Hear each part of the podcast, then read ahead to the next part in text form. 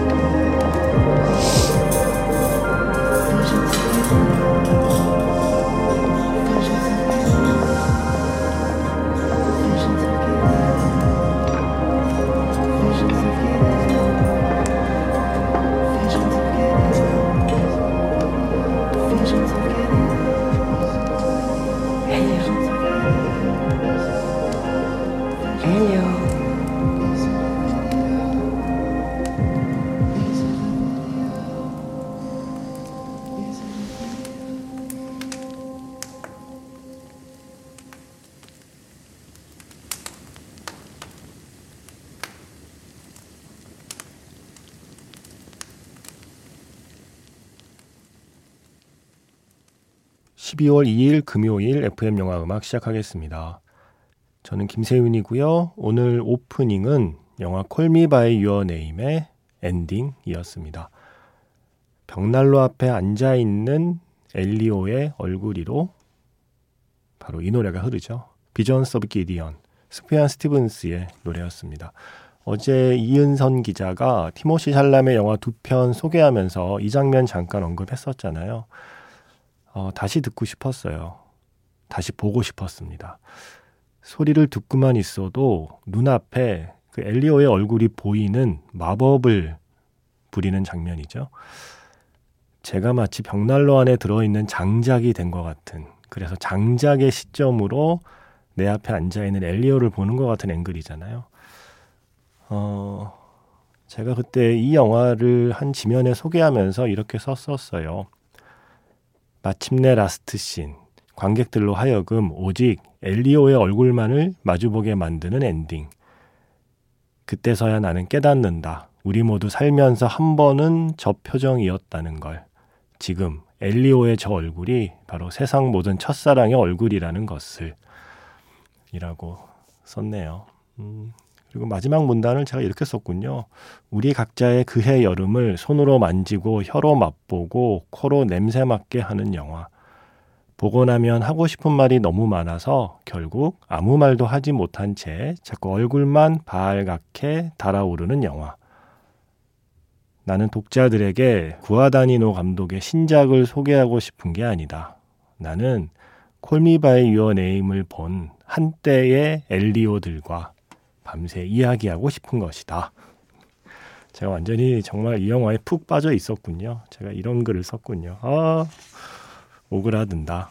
음, 하지만 이때의 마음은 다 진심이었습니다. 보고 나면 하고 싶은 말이 너무 많아서 결국 아무 말도 하지 못하는 영화들이 있거든요. 음, 콜메바이 유어 네임이 그런 영화였죠. 어제 티모시 살람의 이야기를 한참 하다 보니 결국에는 이 장면, 바로 이때의 티모시 살라메로 돌아오게 되네요. 자, 문자번호 샵 8000번입니다. 짧게 보내시면 50원, 길게 보내시면 100원의 추가 정보 이용료가 붙고요. 스마트 라디오 미니, 미니 어플은 무료이고요. MBC 홈페이지 들어오셔서 라디오에 FM 영화 음악 페이지 오시면 사연과 신청곡 게시판이 준비되어 있습니다.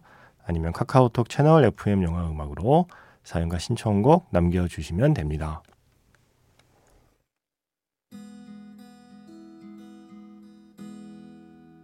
잠시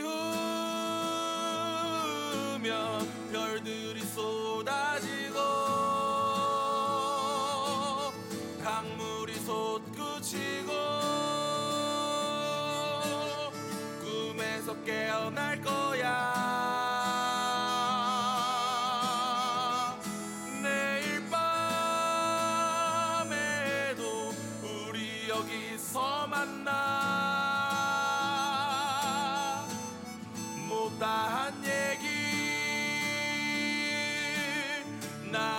나눴으면 좋겠어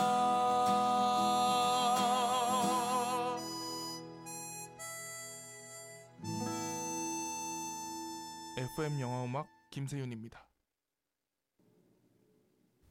월터의 상상은 현실이 된다 사운드 트랙에서 그레이스 미첼의 Maneater였습니다.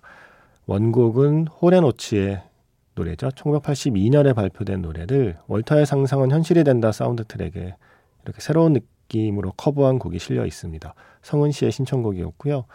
그런데 이 매니터라는 단어는 뭐 그냥 직역을 하면 뭐 식인종, 예, 아니면 식인동물이라는 뜻이 되고 조금 관용적으로 사용되는 건 좀 치명적인 매력을 가진 여성, 약간 좀 판무파탈의 느낌으로 사용되는 말이라고 해요.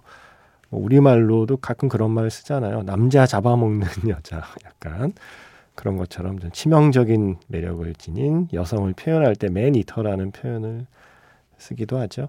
티모시 살람의 신작 본지의 놀이 바로 매니터에 대한 이야기입니다.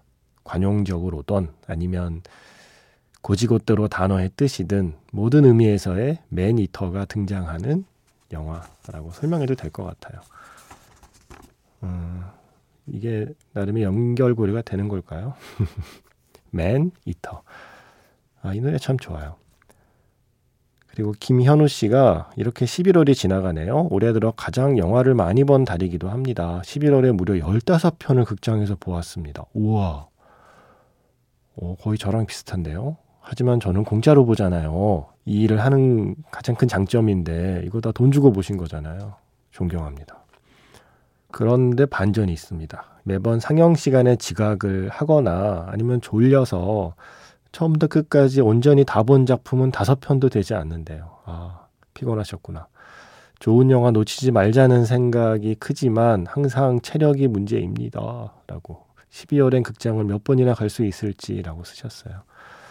궁금하네요. 그 15편의 목록이. 음, 우리 이거 한번 해볼까요? 연말 결산? 뭐, 아주 쉽게, 부담 없게. 제가 우리 각자의 영화관에서 한번 해볼게요. 어, 보내주세요. 각자의 베스트, 나의 사적인 베스트.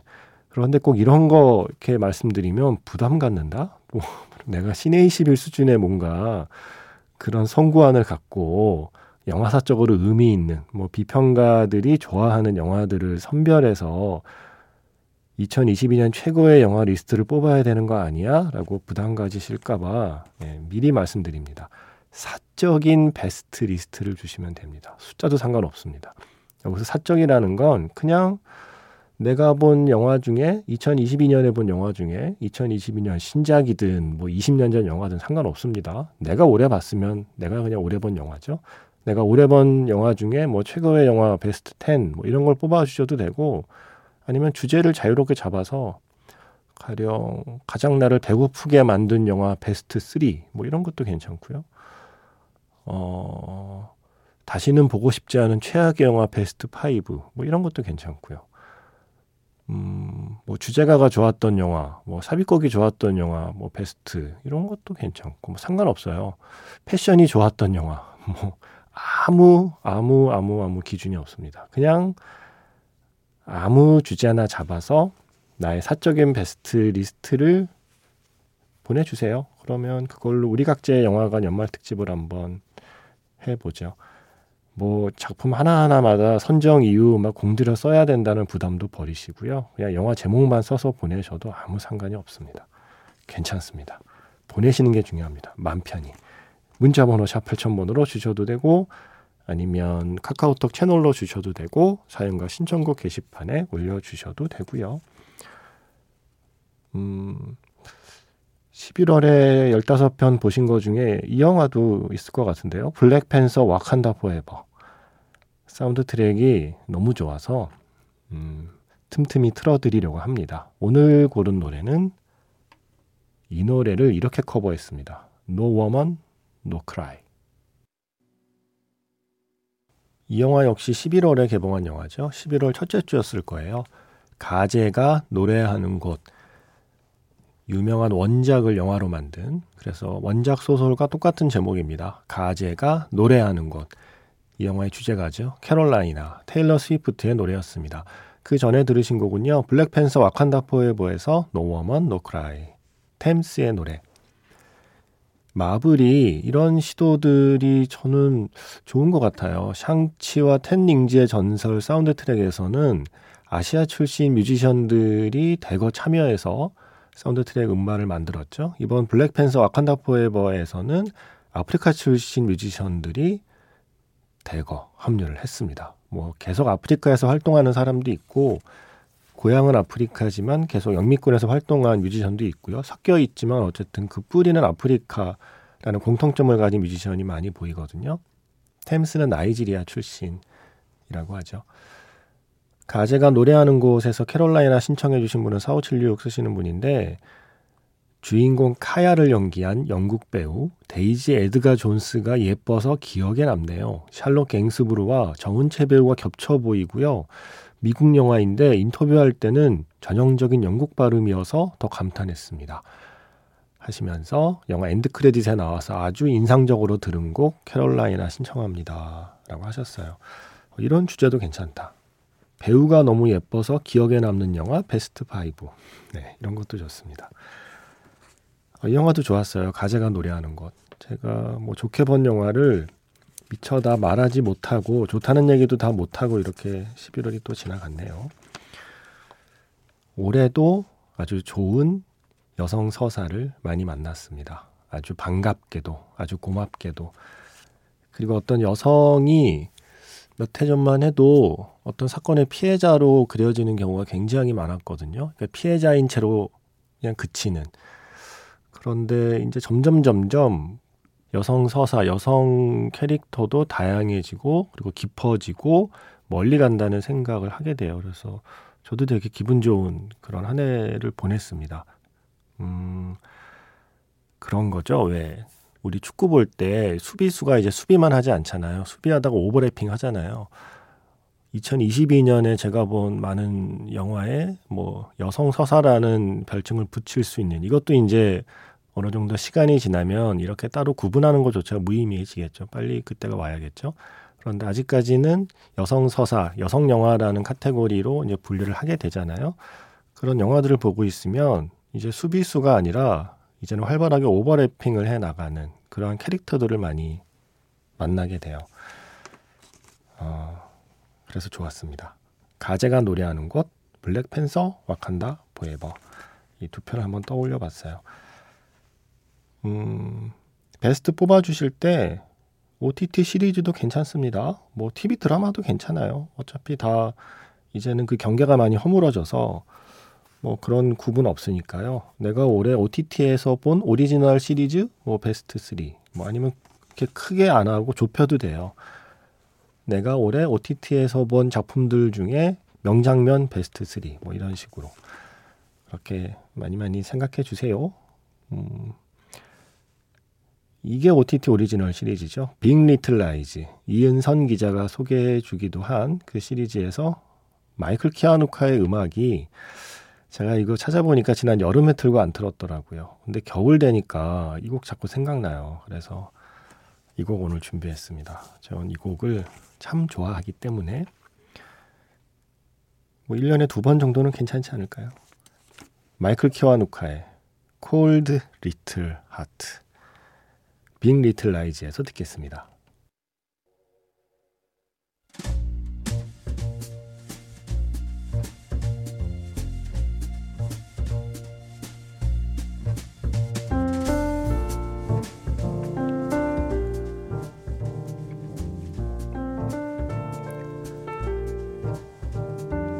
다시 꺼내보는 그 장면, 영화 자판기.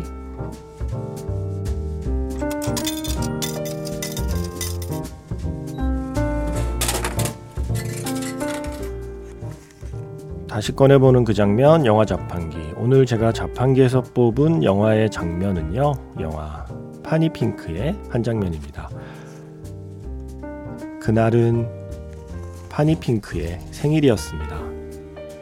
이렇다 할 파티도 없이 축하해주는 친구도 없이 역시 또 쓸쓸하게 그렇게 생일이 저물고 있었습니다. 축 처진 어깨로 집에 돌아온 파니. 그때 음악 소리가 들려옵니다. 거실 한켠에서 파니 핑크의 친구 오르페오가 걸어옵니다. 둘만의 잊지 못할 생일 파티가 시작됩니다.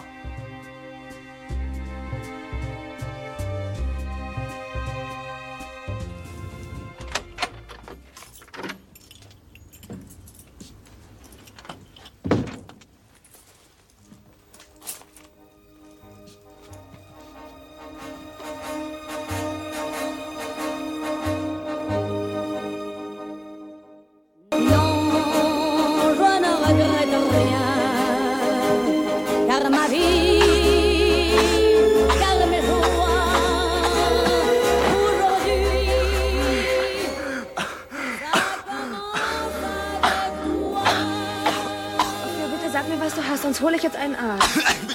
Du hast mir versprochen. Kann ich denn gar nichts tun?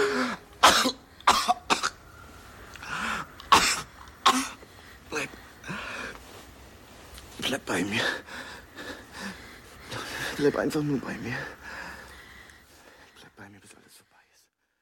다시 꺼내보는 그 장면, 영화 자판기. 오늘 영화는 파니핑크였습니다. 유명한 장면이죠. 파니핑크 생일날 오르페오가 이렇게 초 가득 꽂아서 이렇게 들고 오는 장면. 그 약간 해골 모양의 그 분장을 하고서 그렇게 파니핑크의 생일을 축하해주고 둘이 함께 춤을 추다가 음, 오르페오가 아프잖아요. 그래서 기침을 하면서 이렇게 침대로 쓰러지는 장면이었습니다. 그때 파니가 내가 어떻게 해줄까 그랬더니 오르페오가 그러죠. 그냥 내 곁에 있어줘라고 이야기하는 바로 그 장면 함께 들었습니다. 그때 나온 노래가 음, 한국에서는 이 파니핑크 덕분에 이 노래가 더 유명해진 게 아닌가 싶어요. 그 뒤에 물론 놀란 감독의 인셉션에서 다시 한번 이 노래가 또 화제가 되기도 했지만 예전에는요 저 파니핑크 아니었으면 이 노래를 이렇게까지 비중 있게 제가 기억했을까 그렇게 좋아했을까라는 생각이 드는 노래이기도 해요. 에디트 피아프의 Non, je ne regrette rien이라고 MBC 자료실에 한글로 써 있습니다. MBC 자료실에 예전에 이런 샹송 뭐 이런 노래들 보면 가로 열고 한글 발음을 이렇게 써놨어요. 농주느 르그레트 리앵이라고 써놓은 음원도 있고 롱주느 흐그레트 향이라고 써놓은 것도 있네요. 후회하지 않아 였습니다. 어, MBC FM4U 패밀리데이가 끝났습니다. 심야 방송은 아무 상관없이 심야 방송을 뺀 나머지 시간대는 평소에 듣던 프로그램에 또 조금 색다른 DJ의 조합으로 하루 재밌게 들으셨죠? MBC 라디오 생일이 12월 2일이에요. 1961년 12월 2일에 처음으로 전파가 나갔다고 하죠. 그래서 패밀리데이는 생일을 좀 하루 일찍 축하한 거고요. MBC 라디오의 진짜 생일은 바로 오늘 12월 2일입니다. 그래서 영화 속의 생일 파티 장면 골라봤습니다. 어떻게 해줄까? 네, 그냥 곁에 있어 주시면 됩니다. 네, 고맙습니다. 물론 영화 음악을 신혜림 작가가 진행하는 걸 듣고 싶으시겠죠. 예, 그 마음은 압니다만 이번에는 심야 방송이 빠졌습니다. 약간 그런 거죠. 명절 때 가족 다 모이는데 우리 심야 방송 셋은 빠졌어요. 예. 그냥 바빠서 안 갔어요. 명절에 안 모인다고 가족이 아닌가요? 어 이건 뭐지? 눈물인가? 네. 어, 침이겠죠. 자, 이 파니핑크의 주인공 있잖아요. 파니핑크의 그 주연 배우 마리아 슈라더. 이 배우가 지금 감독입니다. 아임 유어맨이라는 영화도 연출을 했고요. 이번 주에 개봉한 영화 그녀가 말했다를 바로 이 마리아 슈라더 파니핑크의 이 파니핑크가 연출한 영화예요.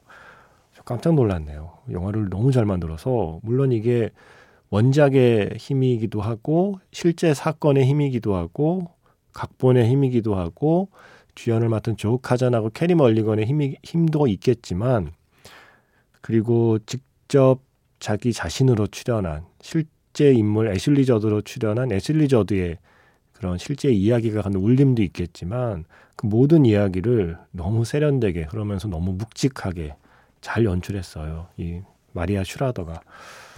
그녀가 말했다. 영화 좋아요. 진짜 좋아요. 네. 정말 좋습니다. 보시면 압니다. 제가 왜 이렇게 얘기하는지. 그리고 그 영화를 보면 애슐리 저드라는 배우에 대한 생각이 많아져요. 그 배우는 자기 자신으로 출연하거든요. 이게 실제 이야기니까요. 미투 운동의 시발점이 되었던 바로 영화계의 거물 하비 와인스타인 하비 와인스틴에 대한 이야기를 언급하고 있는데 그때 애슐리 저드도 그 피해를 고백한 사람 중에 한 명이었거든요. 피해자에 멈추지 않고 활동가로 나아간 그런 배우잖아요. 애슐리 저드. 그래서 그녀가 말했다를 보면 애슐리 저드의 그 커리어를 다시 보게 됩니다. 음, 저 이 영화 좋아했는데 휴잭맨하고 함께 출연한 Someone Like You. 이거 로맨스 영화 중에 할리우드 로맨스 영화 중에 되게 저평가된 영화예요. 이 영화 재밌어요. 약간 90년대, 2000년대 초반 그 세기 말 세기 초의 그 로맨스 감성이라는 게 있거든요. 묘하게 미국도 한국도 그때 무렵에 영화들 로맨스 영화들 좋아하는 분이라면 Someone Like You 재밌을 겁니다. 그 영화의 주제곡 골랐습니다. 벤 모리슨의 Someone Like You.